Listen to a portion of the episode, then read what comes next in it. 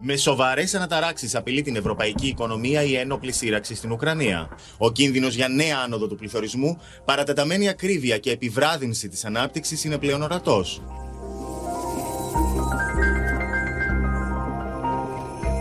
I'm going to do everything I can to minimize Putin's price hike here at home.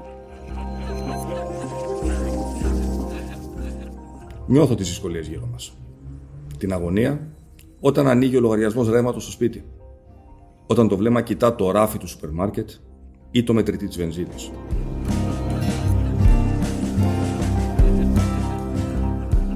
First, our duty to continue ensuring reliable, secure, and affordable supply of energy to European consumers.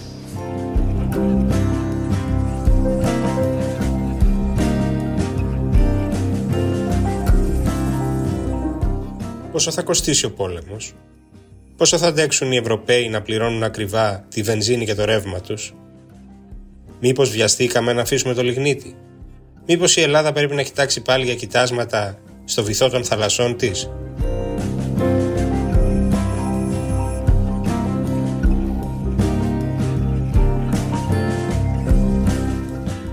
Κυρίες και κύριοι, είναι το Ράδιο Κάπα, το εβδομαδιαίο podcast της Καθημερινής. Είμαι ο Μιχάλης Τσιντσίνης και σήμερα θα δοκιμάσουμε να εξηγήσουμε τη μεγαλύτερη ενεργειακή κρίση των τελευταίων 40 ετών.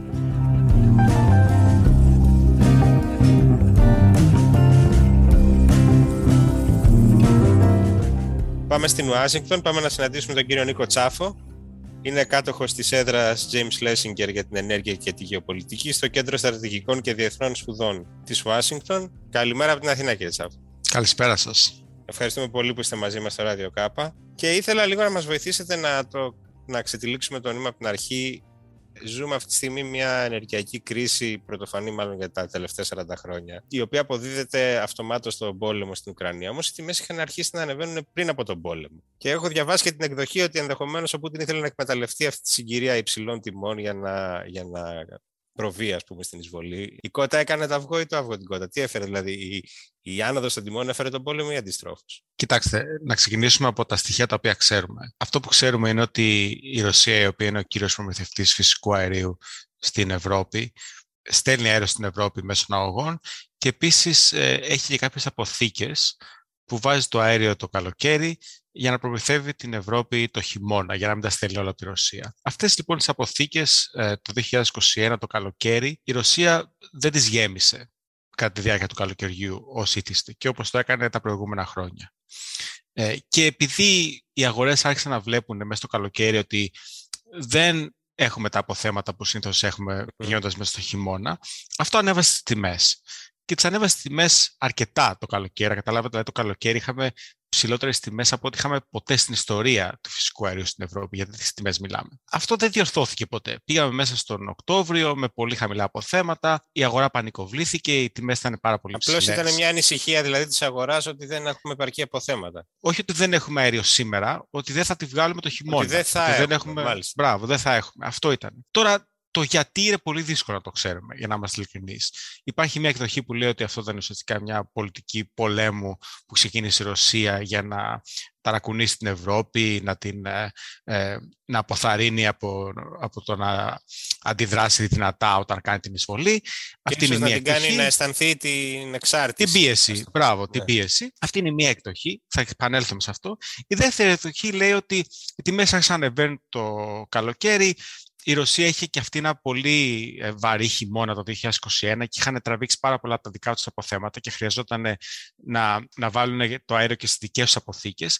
Και κάπου εκεί έσπασε η αγορά, γιατί όταν η τιμή είναι πάρα πολύ ψηλή τον Ιούλιο, ποιος να αγοράσει τώρα αέριο τον Ιούλιο στην πάρα πολύ ψηλή τιμή για να το αποθηκεύσει, για να το πουλήσει το Δεκέμβριο; Εκεί κάπου η αγορά έσπασε. Σταμάτησε να αγοράζει ο κόσμος αέριο, δεν ε, αναπληρώσαμε τις, ε, τις αποθήκες και εκεί κάπου οι τιμές εκτοξεύτηκαν. Το πιο από τις δύο εκδοχές ε, πιστεύει κανείς, αυτό το δείξει λίγο η ιστορία. Δεν έχουμε πραγματικά στοιχεία για να το, για να το, το αν ήταν δηλαδή τεχνητή άνοδος από την πλευρά της Ρωσίας. Ναι. Μπράβο. Η Ρωσία σίγουρα δεν βοήθησε με αυτά που έλεγε. Δηλαδή, ασυναρτησίες άρχισε να λέει όταν είπε η Ευρώπη Μα καλά, γιατί δεν έχετε ε, γεμίσει τις αποθήκες. Άρχισε να λέει το ένα, το, το κοντό του, το ματέκι τη. Δηλαδή, ήταν μια σταθερή πολιτική ε, και μια ξεκάθαρη ε, ναι. θέση από τις ρωσικές αρχές. Πράγμα που το έχουμε συνηθίσει τις τελευταίες μέρες. Μπράβο. Και έτσι φτάσαμε πριν ακόμα την εισβολή να έχουμε δει τις τιμές σε σχέση με το 2020 που προφανώς ήταν πολύ κατεβασμένες λόγω του κορονοϊού, ε, μία 19 πλασίαση των ναι. τιμών.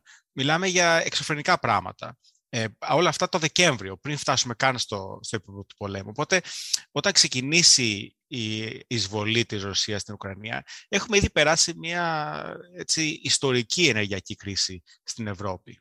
Οπότε, αυτή τη στιγμή που θέλω να διευκρινίσω ότι συζητάμε πριν από την επικείμενη σύνοδο της Ευρωπαϊκής Ένωσης, υπάρχει τρόπος, άμεσος τρόπος, άμεση διέξοδος απεξάρτησης της Ευρώπης από το ρωσικό αέριο πριν πάμε σε, αυτό το, σε αυτήν την ερώτηση, να πούμε τι έχει γίνει και από τότε που ξεκίνησε ο πόλεμος. Το περίεργο είναι ότι... Ναι, σωστά, γιατί και εκεί υπάρχει ένα παράδοξο ότι ενώ η, η ροή του αερίου δεν έχει μειωθεί. Η ροή του αερίου μάλιστα έχει αυξηθεί. Δηλαδή μέσα στον έχει πόλεμο αγοράζουν πιο πολύ αέριο από τους Ρώσους. Ναι. Το οποίο μας, μας θέτει πάλι ένα ερώτημα ότι αν αυτό είναι μια στρατηγική πολέμου από τον Πούτιν για να ταράξει την Ευρώπη, γιατί να τη στείλεις παραπάνω αέριο όταν ξεκίνησε ο πόλεμος, γιατί να, την, να τη σώσεις στην Ευρώπη στέλνοντας παραπάνω αέριο, το οποίο πάλι μας, μας βάζει σε μια λογική ότι ίσως η τιμή του αερίου να εξηγεί περισσότερο τις ροές παρά η πολιτική του Πούτιν. Αλλά αυτό είτε το ένα είτε το άλλο, αυτό που έχουμε δει είναι τιμέ ανέβηκαν πάρα πολύ στις πρώτες μέρες του πολέμου, έχουν ξαναπέσει τώρα πάνω κάτω στα επίπεδα που ήταν πριν γίνει η εισβολή. Και αυτό γιατί οι ροές από τη Ρωσία έχουν συνεχιστεί. Αν και στην αρχή πιστεύουμε ότι μάλλον θα κοπούνε, είτε θα το κόψει η Ευρώπη, το αέριο, είτε θα το κόψει η Ρωσία. Αυτό δεν έχει γίνει τουλάχιστον στον πρώτο μήνα του πολέμου. Αυτό που έχει γίνει όμως είναι μια ξεκάθαρη ε, πολιτική βούλησης από την Ευρώπη για την απεξάρτηση από το ρωσικό αέριο. Έτσι το έχουν πει στα τα κορυφαία στελέχη και στην Κομισιόν και από ε, συγκεκριμένες χώρες, υπάρχει μια θέληση αυτή τη σχέση να τη σταματησουμε Η πραγματικότητα βέβαια είναι ότι μια τέτοια σχέση που έχουμε χτίσει εδώ και 60 χρόνια δεν μπορείς σε ένα καλοκαίρι μέσα να πεις... Πατώντας ένα κουμπί. Μπράβο. Το 45% του φυσικού αερίου της Ευρώπης έχετε τη Ρωσία. Και μιλάμε για ένα καύσιμο το οποίο δεν είναι μόνο για την ηλεκτροπαραγωγή. Λέει ο κόσμος, ε, να ανοίξουμε τα λιγνητικά, να βάλουμε τα πυρηνικά, το ένα το άλλο. Το 1 τρίτο μόνο της κατανάλωσης του φυσικού αερίου πάει στην ηλεκτροπαραγωγή. Τα άλλα δύο τρίτα πάνε στα κτίρια για θέρμανση και για, ε, για μαγείρεμα και για ναι. ε, το ζέσταμα του νερού.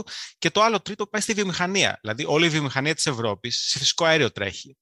Οπότε το να πεις ότι θα, κάνω, θα μειώσω τις, ε, την εξάρτησή μου από τη Ρωσία ε, σε μια χρονιά μέσα. Είναι ένα πάρα πολύ δύσκολο εγχείρημα. Και άμα δείτε τα νούμερα που έχει, ε, που έχει κυκλοφορήσει η Κομισιόν για το πώς θα γίνει αυτό, το μεγαλύτερο κομμάτι, το μεγαλύτερο κομμάτι της απεξάρτησης μέσα στον επόμενο χρόνο είναι να πάει απλά να αγοράσει η Ευρώπη αέριο από την αγορά με το λεγόμενο LNG, το, το υγροποιημένο φυσικό ναι. αέριο, μέσω πλοίου. Και έχει βάλει κάποιες πολύ μεγάλες ποσότητες για το τι μπορεί να αγοράσει η Ευρώπη από το υγροποιημένο φυσικό αέριο. Χρειάζεται όμως ναι. και υποδομή που δεν υπάρχει, νομίζω, και έτσι δεν είναι; Έχουμε δύο θέματα εκεί. Έχουμε το ένα θέμα της ναι. υποδομής, όπου κάποιες χώρες έχουν υποδομές, κάποιες δεν έχουν. Η Ευρώπη στο σύνολό της έχει αρκετές ε, υποδομές για να εισάγει φυσικό αέριο, αλλά δεν τις έχεις στο σωστό μέρος. Να καταλάβετε, η Ισπανία, ας πούμε, είναι το 1 τρίτο των υποδομών για εισαγωγή LNG είναι στην Ισπανία. Αλλά η Ισπανία δεν συνδέεται πραγματικά με την υπόλοιπη Ευρώπη. Έχει μια μικρή σύνδεση με, την, ε, με τη Γαλλία. Αλλά δεν μπορείς να φέρεις στην Ισπανία και να το στείλεις στη Βόρεια Γαλλία ή στη Γερμανία ή στην Αυστρία. Οπότε το τι έχει στην Ισπανία ναι. δεν σε βοηθάει πάρα πολύ. Το δεύτερο όμως μεγαλύτερο πρόβλημα είναι ότι αυτές οι ποσότητες που έχει πει η Κομισιόν ότι θέλει να αγοράσει είναι πάρα πολύ μεγάλες για την παγκόσμια αγορά. Να καταλάβετε ότι έχει πει για αυτούς που ενδιαφέρονται ότι θα εισάγουμε παραπάνω 50 δισεκατομμύρια κυβικά μέτρα, BCM, billion cubic meters. Τέτοια ποσότητα για να πεις ότι θα την αγοράσω φέτος και θα τη φέρω στην Ευρώπη, άμα πάρεις όλο το LNG που πήγε στην Ινδονησία, Μαλαισία, Ταϊλάνδη, Πακιστάν, Μπαγκλαντές, Σιγκαπούρη, όλα αυτές τις χώρες μαζί είναι 40. 40 BCM. Οπότε να πεις ότι εγώ πάω να, αγοράσω, πάω να αγοράσω 50 σε ένα χρόνο μέσα, δεν είναι μικρό θέμα. Πού θα βρεθεί αυτό το αέριο και τι επιπτώσεις θα έχει αν πετύχει η Ευρώπη σε όλες αυτές τις αγορές. Θα, θα, ουσιαστικά θα εξάγουμε την κρίση μας στον υπόλοιπο ναι. κόσμο. Άρα, για να το συνοψίσω, ε, αυτή τη στιγμή που μιλάμε που δυστυχώς ε, ε, εκτιλήσεται αυτό το αυτή η ανθρωπιστική καταστροφή στην ε, Ουκρανία δεν μπορούν να εισακωστούν οι φωνές που, λέει, κλείστε, που λένε κλείστε τη στρόφιγγα στον Πούτιν. Δεν το αντέχει δηλαδή η ευρωπαϊκή οικονομία. Το επόμενο ερώτημα είναι αν, αν υπάρχει όμως τρόπος να χαμηλώσει τις τιμές. Διότι αυτή τη στιγμή ούτε η ροή ανακόπτεται αλλά και οι τιμές μένουν ψηλά. Δηλαδή πάλι πλήττεται η παραγωγή και πάλι πλήττεται η, η, η οικονομία της Ευρώπης, έτσι δεν είναι; Κοιτάξτε και τα δύο θέματα που δείξατε είναι σημαντικά. Το πρώτο είναι το αν θέλουμε να πούμε ότι σταματάμε να αγοράζουμε ενέργεια, όχι μόνο φυσικό αέριο, γιατί ναι, το οι Ρώσοι, από το πετρέλαιο βγάζουν τα λεφτά στην πραγματικότητα οι Ρώσοι. Το φυσικό αέριο είναι γύρω στο 10% των εξαγωγών του. Ωραία. Θα ήθελα να, να, πάμε και σε αυτά. δηλαδή, το πετρέλαιο θα μπορούσαμε να, να κόψουμε μόνο το πετρέλαιο; Το πετρέλαιο είναι λίγο πιο εύκολο γιατί είναι μια διεθνής αγορά που δεν έχεις πιο εύκολο μεγαλύτερη ευκολία. Ναι. Μπράβο, για να, το, για να εισάγουμε από άλλα μέρη. Και υπάρχει μια πιο ξεκάθαρη ε, δίωδος για ομαλοποίηση της αγοράς. Δηλαδή, αν ανεβούν οι τιμές, θα παράγει λίγο παραπάνω η Αμερική. Υπάρχει πιθανότητα να κάνουμε τώρα μια συμφωνία με το Ιράν. Αν ξαναφέρουμε το Ιράν στην παγκόσμια αγορά πετρελαίου, θα πάρουν και αυτοί λίγο παραπάνω. Μιλάμε ότι οι ποσότητες είναι δεν είναι τόσο συγκεντρωμένες. Αυτή είναι η διαφορα Δηλαδή η Ρωσία είναι πάλι, πάλι πάρα πολύ μεγάλη παραγωγός. Εξάγει γύρω, 8 γύρω στα 8 εκατομμύρια βαρέλια την ημέρα σε μια αγορά που είναι γύρω στα 100.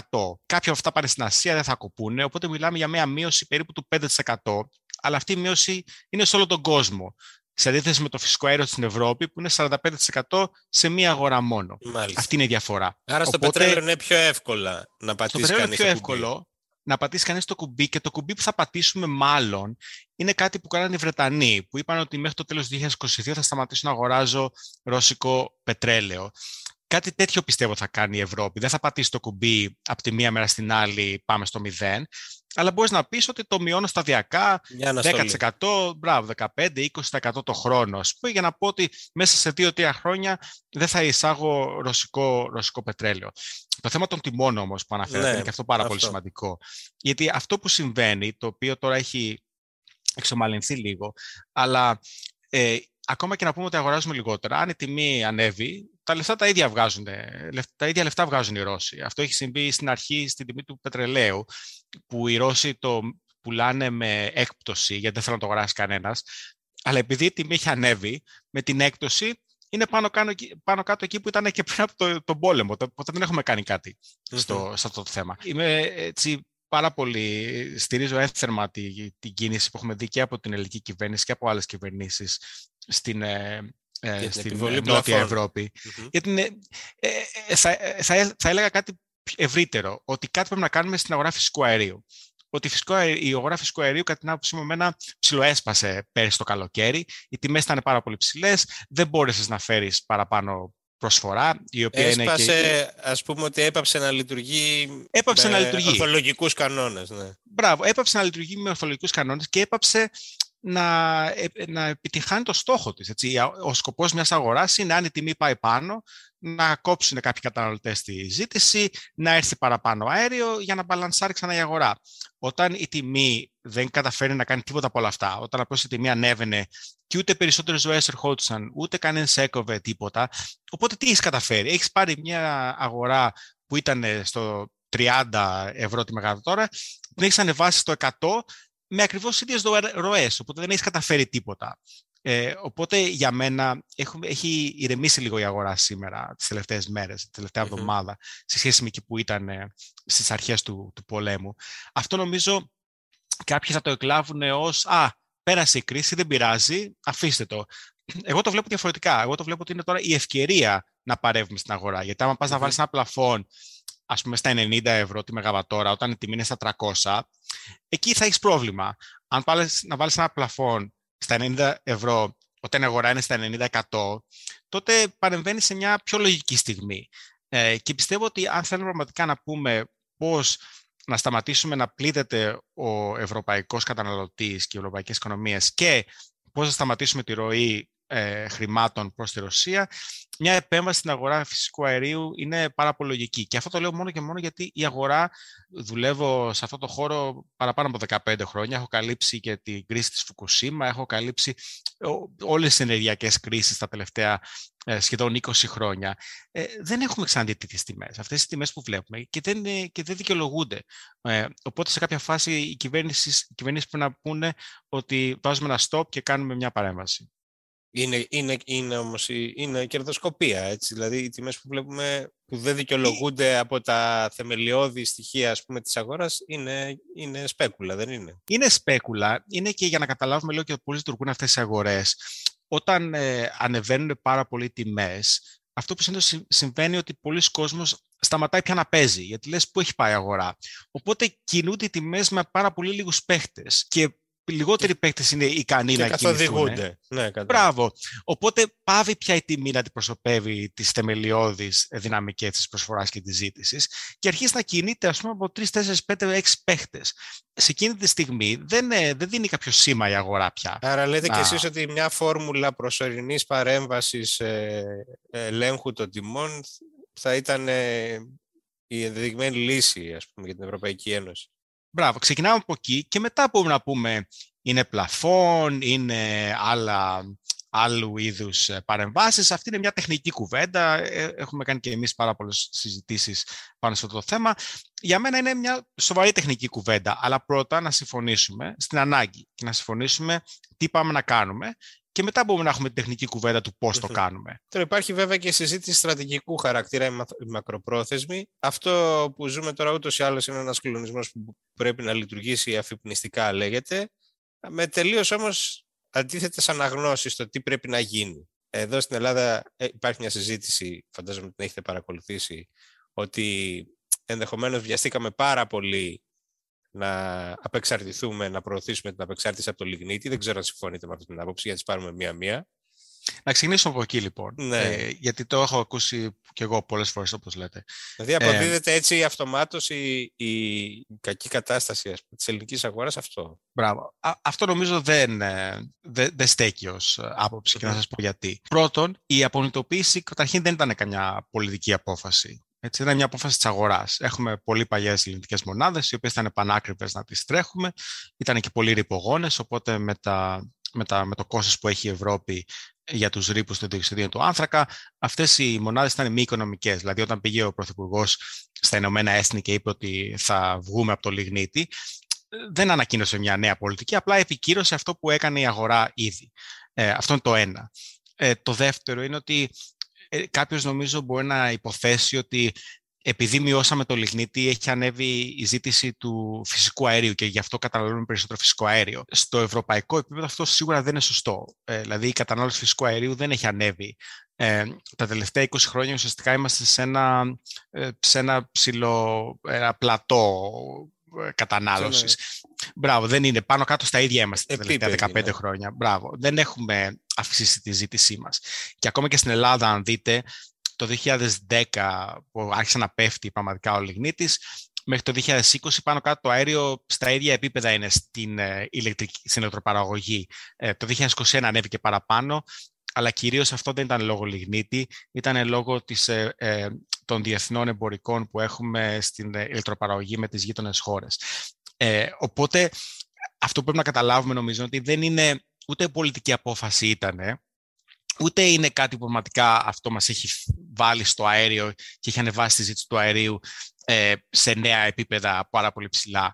Ε, είναι ουσιαστικά σε ευρωπαϊκό επίπεδο αυτό σίγουρα δεν είναι αλήθεια ε, και στην Ελλάδα ούτε και αυτό είναι πραγματικά αλήθεια. Έχουμε κάνει πάρα πολλά πράγματα για την απολυτοποίηση. Έχουμε λίγο φυσικό αέριο, έχουμε ανεβάσει τις ανανεώσιμες πηγές, έχουμε εισάγει και περισσότερη ηλεκτρική ενέργεια, κυρίως από τη Βουλγαρία αλλά και από άλλους γείτονες. Δηλαδή, δεν είναι ότι η εξάρτησή μας από το φυσικό αέριο έχει κινηθεί κυρίως από την απολυνητοποίηση. Και φυσικά το να πεις ότι γυρνάω στο λιγνίτη δεν είναι και αυτό λύση. Έτσι, ναι. υπάρχει λόγος που βγήκαμε από το λιγνίτη. Και είναι το επόμενο που ήθελα να συζητήσουμε, γιατί είναι μια συζήτηση που τώρα νομίζω βρίσκεται στο, στο αποκορύφωμά της, ότι Μήπως αυτό που συμβαίνει μας πείθει, πρέπει οριστικά να μας πείσει να εγκαταλείψουμε τα ορυκτά καύσιμα και όλες τις πολιτικές και γεωπολιτικές εξαρτήσεις που συνεπάγεται η χρήση τους και να πάμε πιο δραστικά στις ανανεώσιμες πηγές. Γιατί υπάρχει και η άλλη, η ενδιάμεση, ας πούμε, ο ενδιάμεσος δρόμος, ότι έχουμε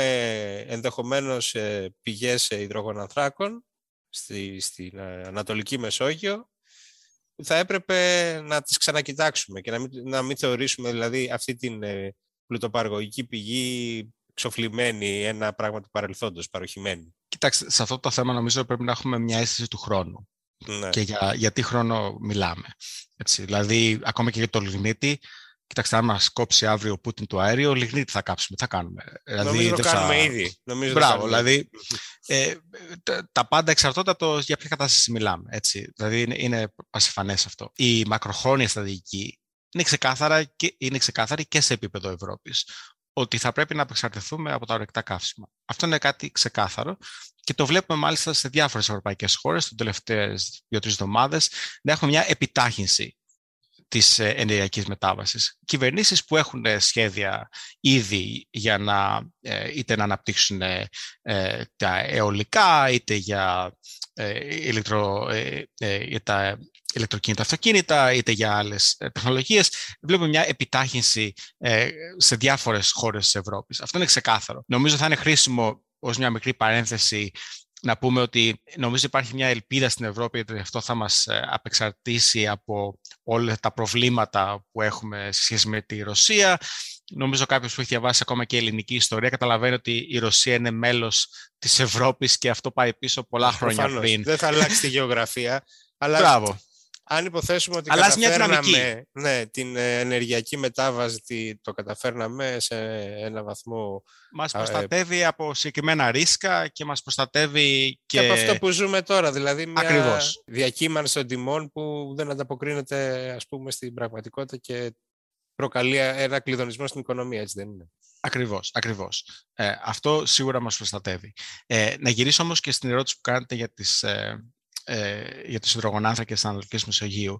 Ε, κοιτάξτε, ε, εδώ νομίζω έχουμε πάλι ένα θέμα χρόνου και ένα θέμα τι θέλουμε να κάνουμε. Και ένα Άμα θέμα είναι- κόστους που επίσης δεν είναι. θα, θα επανέλθω και στο κόστος. ναι. Έτσι, στην, ε, στο Ισραήλ και στην Αίγυπτο το- ο- και στην, ε, και στην Κύπρο υπάρχουν συγκεκριμένα κοιτάσματα, κάποια από αυτά ήδη παράγουν, ε, τα οποία θα μπορούσαν να παράγουν ε, λίγο παραπάνω με κάποια, με κάποια επένδυση. Αυτό λοιπόν για μένα ε, είναι πάρα πολύ λογικό να το συζητάμε. Έτσι, και να λέμε ότι άμα θέλουμε να εξαρτηθούμε από το ρωσικό αέριο μέσα στα επόμενα 10 χρόνια, θα το κάνουμε εν μέρη με το να μην χρησιμοποιούμε αέριο, αλλά θα το κάνουμε και εν μέρη με το να μην χρησιμοποιούμε ρωσικό αέριο. Έτσι, Μμμ. όπως είπα πριν, δεν μπορείς να πας να πεις θα πάω να αγοράσω όλο το LNG του κόσμου, αλλά εγώ δεν κάνω τίποτα για να προσθέσω στην παγκόσμια προσφορά, απλώς πάω και το αγοράζω, γιατί τότε απλώς κάνεις, ε, μεταφέρεις την κρίση στους άλλους.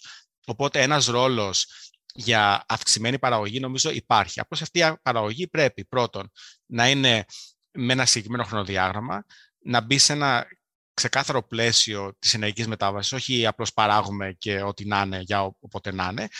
Παράγουμε για συγκεκριμένα χρόνια, σε συγκεκριμένες ποσότητες, σε συγκεκριμένες αγορές, ε, για ένα συγκεκριμένο χρονικό διάστημα. Έτσι. Για μένα αυτές τις προδιαφές, ας πούμε, τηρεί πάρα πολύ η Αφροδίτη στην Κύπρο. Έτσι, ένα μικρό κοίτασμα, το οποίο έχουμε μια αίσθηση το τι ποσότητες έχει.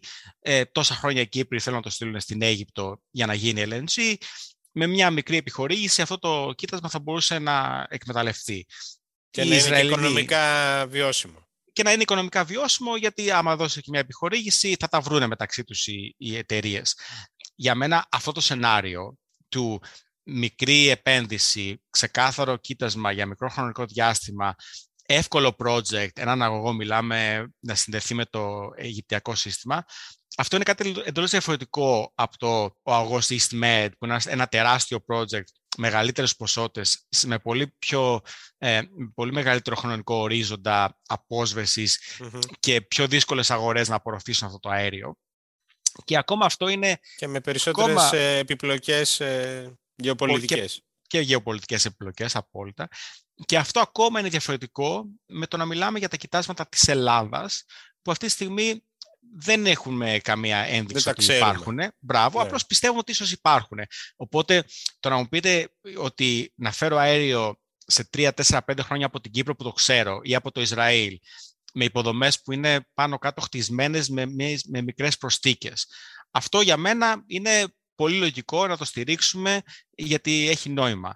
Το να πας να κάνεις τεράστια project που θέλουν μια δεκαετία για να γίνουν με τεράστια προβλήματα, ή το να μιλάς για την εκμετάλλευση κοιτασμάτων που δεν, δεν τα ξέρουμε και δεν υπάρχουν, αυτά τα πράγματα δεν μπορούμε να τα βάζουμε στο ίδιο, στο ίδιο ναι. τραπέζι. Έτσι. Οπότε, εγώ αυτό θα, θα έλεγα, ότι πρέπει να εστιάσουμε σε πράγματα που έχουν, μπορούν, να μπορούν να αποδώσουν σύντομα, ξεκάθαρα πράγματα, εύκολα και κυρίως που να μπορούμε να τα βάλουμε σε μια λογική της ευρωπαϊκής ε, πράσινης ατζέντας. Όχι να πούμε ότι τελείωσε, τα ξεχνάμε αυτά και πάμε πίσω στις τρογονάθρικες. Ναι. Απλά λέμε ότι είχαμε ένα στόχο να καταναλώσουμε ρωσικό αέριο, τώρα θα καταναλώσουμε κάποιο άλλο αέριο. Δεν είναι ότι έχουμε ξεφύγει από τους στόχους μας, απλώς πρέπει να κάνουμε κάτι για να μειώσουμε την εξάρτησή μας από τους Ρώσους. Αυτό για μένα είναι πολύ λογικό. Θα έλεγε κανείς ότι ο στρατηγικός στόχος της πράσινης μετάβασης παραμένει και ότι εκεί θα λέγαμε ότι θα πρέπει να επικεντρωθούν όλες οι προσπάθειες και όλοι οι πόροι ε, το επόμενο διάστημα. Φαντάζομαι και στην ε, προσπάθεια να, να συντμηθούν και λίγο οι χρόνοι που χρειάζονται τώρα για να ε, εγκατασταθούν τέτοιες ε, Απόλυτα. Για, για μένα το ξε, ο ξεκάθαρος στόχος είναι η επιτάχυνση της μετάβασης. Απλά πρέπει να είμαστε ρεαλιστές ότι αυτή η μετάβαση δεν θα έρθει αύριο, ούτε σε πέντε χρόνια θα έρθει. Οπότε, αν θέλουμε όντως να μιλάμε για απεξάρτηση από το ρωσικό αέριο για πολιτικούς λόγους, που είναι πολύ θεμητός στόχος αυτός, πρέπει να είμαστε ρεαλιστές για το τι μπορούμε να κάνουμε τα επόμενα 5-10 χρόνια, γιατί το να πούμε ότι απλά θα σταματάμε να χρησιμοποιούμε φυσικό αέριο, στα επόμενα 5 χρόνια ή 10 χρόνια δεν είναι ρεαλιστικό έτσι, ξέροντας τα νούμερα. Οπότε και νομίζω ότι μιλάμε... από τη συζήτηση μας προκύπτει ότι ούτε από το ρωσικό αέριο μπορούμε ρεαλιστικά να απεξαρτηθούμε άμεσα. Μπράβο. Οπότε χρειαζόμαστε να έχουμε μια σοβαρή κουβέντα για το τι στόχους έχουμε, τι, τι προσπαθούμε να πετύχουμε και με τι χρονοδιάγραμμα. Και στο ενδιάμεσο να πούμε ότι υπάρχει ένας μικρός χώρος για ε, επιπλέον ποσότητες παραγωγής φυσικού αερίου. Το έχει και η Κομισιόν μάλιστα στο ίδιο του στο χαρτί. Έχει βάλει 10 δισεκατομμύρια κυβικά μέτρα μέσω αγωγών. Είτε αυτό από το Αζερπαϊζάν, από την Αλγερία, από την Ορβηγία. Οπότε υπάρχει αυτή η επίγνωση ότι πρέπει να κάνεις κάτι για να παραχθεί λίγο παραπάνω αέριο. Απλώς σε αυτή τη στιγμή η Ευρώπη το πρόβλημα της είναι ότι φοβάται να δώσει ένα ξεκάθαρο σήμα και να πει: Εγώ θέλω φυσικό αέριο, παράγετε το να μου το φέρετε. Διότι όταν λες στον κόσμο από τη μία φέρτε μου αέριο γιατί δεν θέλω να καταναλώνω το ρώσικο, αλλά την άλλη τους λες ότι εγώ θέλω να σταματήσω να καταναλώνω φυσικό αέριο όσο πιο γρήγορα γίνεται, αυτό δεν είναι ξεκάθαρο σήμερα στον επενδυτή. από τη μία του λες φέρε μου, από την άλλη του λες θα σταματήσω να το χρησιμοποιώ όσο πιο γρήγορα γίνεται. Πρέπει να ξεκαθαρίσουμε ναι. λίγο τι θέλουμε και σε τι χρονοδιάγραμμα το θέλουμε. Είμαστε ακόμη στο καλό σενάριο. Γιατί θα μπορούσε να φανταστεί κανείς να εξελίσσεται η κατάσταση σημερινή με πολλούς διαφορετικούς, πολύ χειρότερους τρόπους. Θέλω να πω μια ξαφνική διακοπή, το είπαμε νομίζω, της, ε, ναι. της τροφοδοσίας από τη Ρωσία θα σήμαινε ένα σοκ ε, μεγάλο για την ευρωπαϊκή βιομηχανία, για την ευρωπαϊκή οικονομία. Ε, ε, πώς το βλέπετε να τελειώνει όλο αυτό, δηλαδή τι φοβάστε περισσότερο και τι πιστεύετε ότι είναι ας πούμε το, το πιο στάνταρ σενάριο για το πώς θα εξελιχθούν τα πράγματα; Είμαστε όντως σε ένα καλό σενάριο. Τη λέξη καλό τη βάζουμε σε, σε εισαγωγικά φυσικά. Ελέγξιμο. Που γίνεται... Μπράβο, δεν είναι καθόλου καλό, είναι ελέγξιμο. Αλλά νομίζω είναι ξεκάθαρα και ένα σενάριο που δεν είναι σταθερό. Έτσι. Δεν είναι σταθερό αυτό το σενάριο. Το σενάριο ότι συνεχίζουμε να κάνουμε πόλεμο με τη Ρωσία και αγοράζουμε το ρωσικό αέριο σαν να μην συμβαίνει τίποτα. Δεν σε είναι... τιμές υψηλότερες, δηλαδή δίνοντας και σε τιμές υψηλότερες. Ναι, στη Ρωσία, στον, δεν είναι πολιτικά, οικονομικά και κοινωνικά αποδεκτό. Το βλέπετε δηλαδή και εσείς ε, ε, από αυτά που λέει ο κόσμος. Δηλαδή υπάρχει μια μεγάλη πίεση προς τις κυβερνήτες και κυβερνήσεις της Ευρώπης να δράσουν πιο γρήγορα ε, και να κόψουν αυτή την, ε, τη σχέση. Οπότε ακόμα και χωρίς να υπολογίσουμε μεγάλη διαφοροποίηση στην πορεία του πολέμου, ε, η θέση που είμαστε σήμερα δεν είναι νομίζω πάρα πολύ σταθερή. Ότι έχει πάρα πολλές πιέσεις και το βλέπουμε αυτό στη συνήθω κορυφής που υπάρχει πίεση για να κάνουμε ένα εμπάργκο στο, στη ρωσική ενέργεια. Αυτό λοιπόν είναι το ένα, η μία πραγματικότητα. Ότι εδώ που είμαστε σήμερα είναι λίγο πιο χαλαρά τα πράγματα, αλλά δεν θα μείνουν. Το δεύτερο είναι φυσικά ότι δεν ξέρουμε πώς θα πάει ο πόλεμος. έχουμε ακούσει για είπε και ο πρόεδρος των ΗΠΑ, ο Τζο Μπάιντεν, μίλησε για φόβο, για ε, ε, επιθέσεις μπράβο, με, με χημικά και βιολογικά όπλα, και με ε, ηλεκτρονικά μέσα και κυβερνοπόλεμο. Είμαστε ακόμα ούτε ένα μήνα έχουμε κλείσει. Ένα μήνα έχουμε κλείσει αυτόν τον πόλεμο. Έχουμε πάρα πολλά στάδια ακόμα. Οπότε είναι πάρα πολύ, για μένα είναι πάρα πολύ εύκολο να δω ένα πόλεμο ο οποίος τραβάει για πάρα πολύ καιρό. Δεν ξέρω αν θα υπάρχει ένα, ουσιαστικά ένα πάγωμα του πολέμου, ότι έχουν πάρει οι Ρώσοι, δεν έχουν πάρει, δεν μπορούν να πάρουν κάτι παραπάνω, δεν μπορούν να τους αποθήσουν οι Ουκρανοί. Παραμένουμε στα σημεία που είμαστε σήμερα, με μεγάλες ροές προσφύγων και μεγάλα κόστη. Αλλά αν συνεχιστεί, συνεχιστούν οι εικόνες που βλέπουμε από την Ουκρανία, νομίζω η πίεση προς τις κυβερνήσεις θα ανέβει πολύ περισσότερο, πόσο μάλλον αν έχουμε μια, ε, μια έτσι, επιδίνωση του πολέμου, αν μπορώ να χρησιμοποιήσω αυτή τη λέξη, γιατί ήδη είναι πολύ επιδεινωμένα τα πράγματα. Οπότε δεν νομίζω ότι είμαστε σε σταθερό επίπεδο. Για μένα η χάραξη πολιτικής από την Ευρώπη πρέπει να είναι ξεκάθαρη. Μην κόψεις την ενέργεια σήμερα, γιατί δεν μπορείς να το, δεν μπορείς να, να το αντέξεις. Ε, κάνε ό,τι μπορείς να είσαι έτοιμος, αν στο κόψει αυτός, γιατί αυτό είναι για μένα ξεκάθαρο ότι πρέπει να είσαι έτοιμος, και κάνε ό,τι μπορείς για να προετοιμαστείς και να απεξαρτηθείς, απλά μην το κάνεις μόνο και μόνο για να πεις ότι νιώθεις καλά. Δηλαδή το να εκτινάξουμε εμείς μια οικονομία 500 κάτι εκατομμυρίων ε, για να κόψουμε το 10% των εισόδων του, του, του Πούτιν που είναι από το φυσικό αέριο, για μένα αυτό είναι μια κίνηση ασύμετρη. Έτσι. Πιο πολύ κάνουμε κακό σε εμάς παρά σε αυτόν. Οπότε σε πόλεμο είμαστε, πρέπει να κάνουμε πράγματα που χτυπάνε αυτόν πιο πολύ που χτυπάνε, από, ναι, ό,τι χτυπάνε ναι. εμάς. Πρέπει να είμαστε λίγο έξυπνοι στο πώς θα κινηθούμε.